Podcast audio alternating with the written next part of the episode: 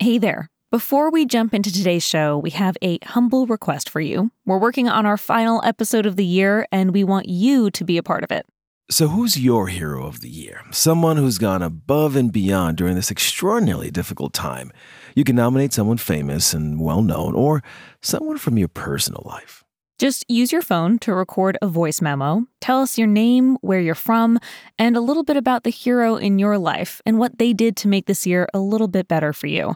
And please try to keep it under two minutes. You can send it to us at Apple News Today at apple.com. Again, that's Apple News Today, all one word, at apple.com. And we might share your voicemail on the show. Thanks.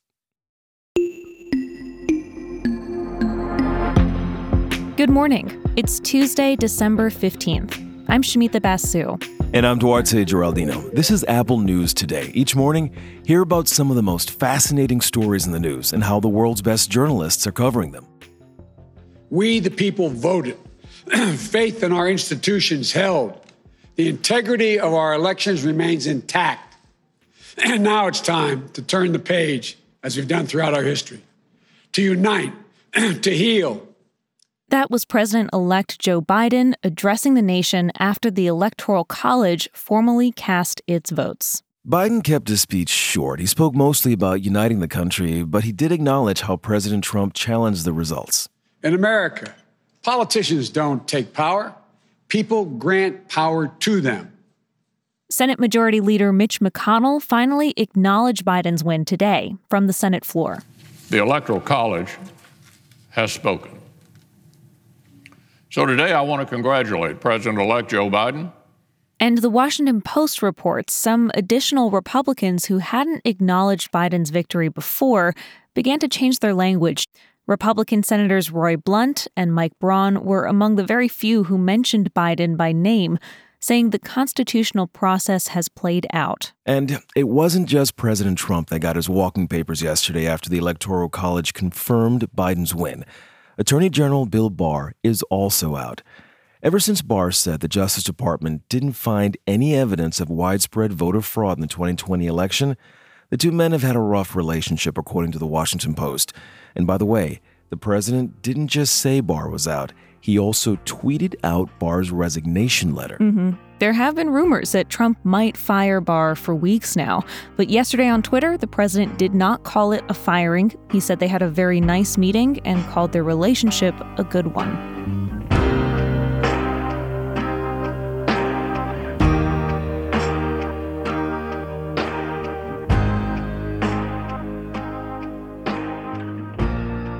Pfizer's COVID 19 vaccine is starting to make the rounds in the U.S. Moderna's is expected soon, and public health officials are optimistic that in 2021 life could get back to normal. But for countries in the developing world, it could take a lot longer.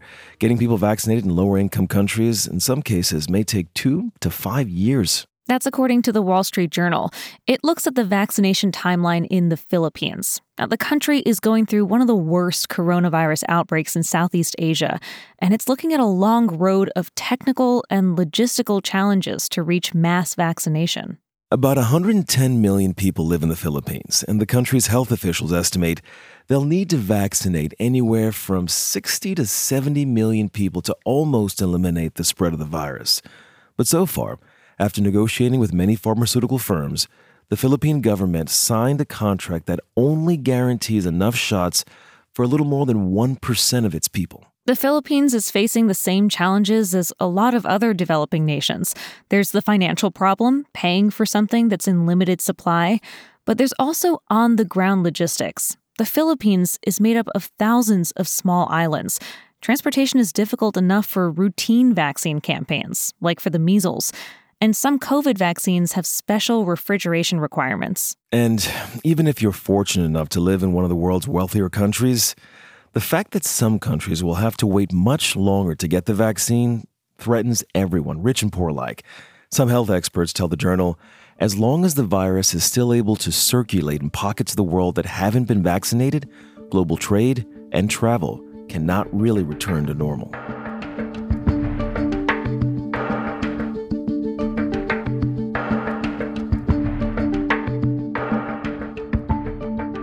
Mass transit in just about every city in the country is in a state of crisis. Ridership is way down because of the pandemic. Public transit systems are woefully in debt. And many local officials say without substantial congressional funding, the future of our commuting lives could be at stake. Vice reporter Aaron Gordon breaks down just how dire this situation is becoming. He's been covering transportation for years, and back in March, Congress gave transit agencies $25 billion as part of the CARES Act. That money did help, but it ran out fast.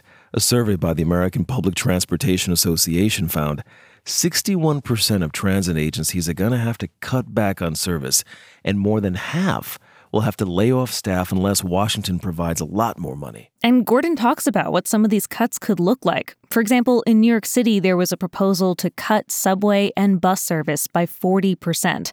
And you know, Duarte, in a past life, I was a reporter who focused on commuting issues in New York City. And the truth is, mass transit affects so many people. Something like 8 million people use public transportation in New York City every single day. So cutting service like this would be devastating. Plus, thousands of transit workers would lose their jobs. The New York Daily News reports the transit agency can only avoid these cuts if Congress kicks in more aid. And it's not just New York. San Francisco's transit agency plans to lay off more than one in five workers and significantly cut service. Denver is running at 60% capacity, and Atlanta cut 110 bus routes down to just 40. Now, Congress is still negotiating a possible stimulus package, which could give public transit agencies up to $15 billion in funding. But Gordon reports a lot of people in the transportation sector say that's not going to be enough. Not to mention, a third of all commuters who rely on public transit work in essential industries like healthcare, social services, and grocery stores. Without service, how are these essential workers going to do their jobs?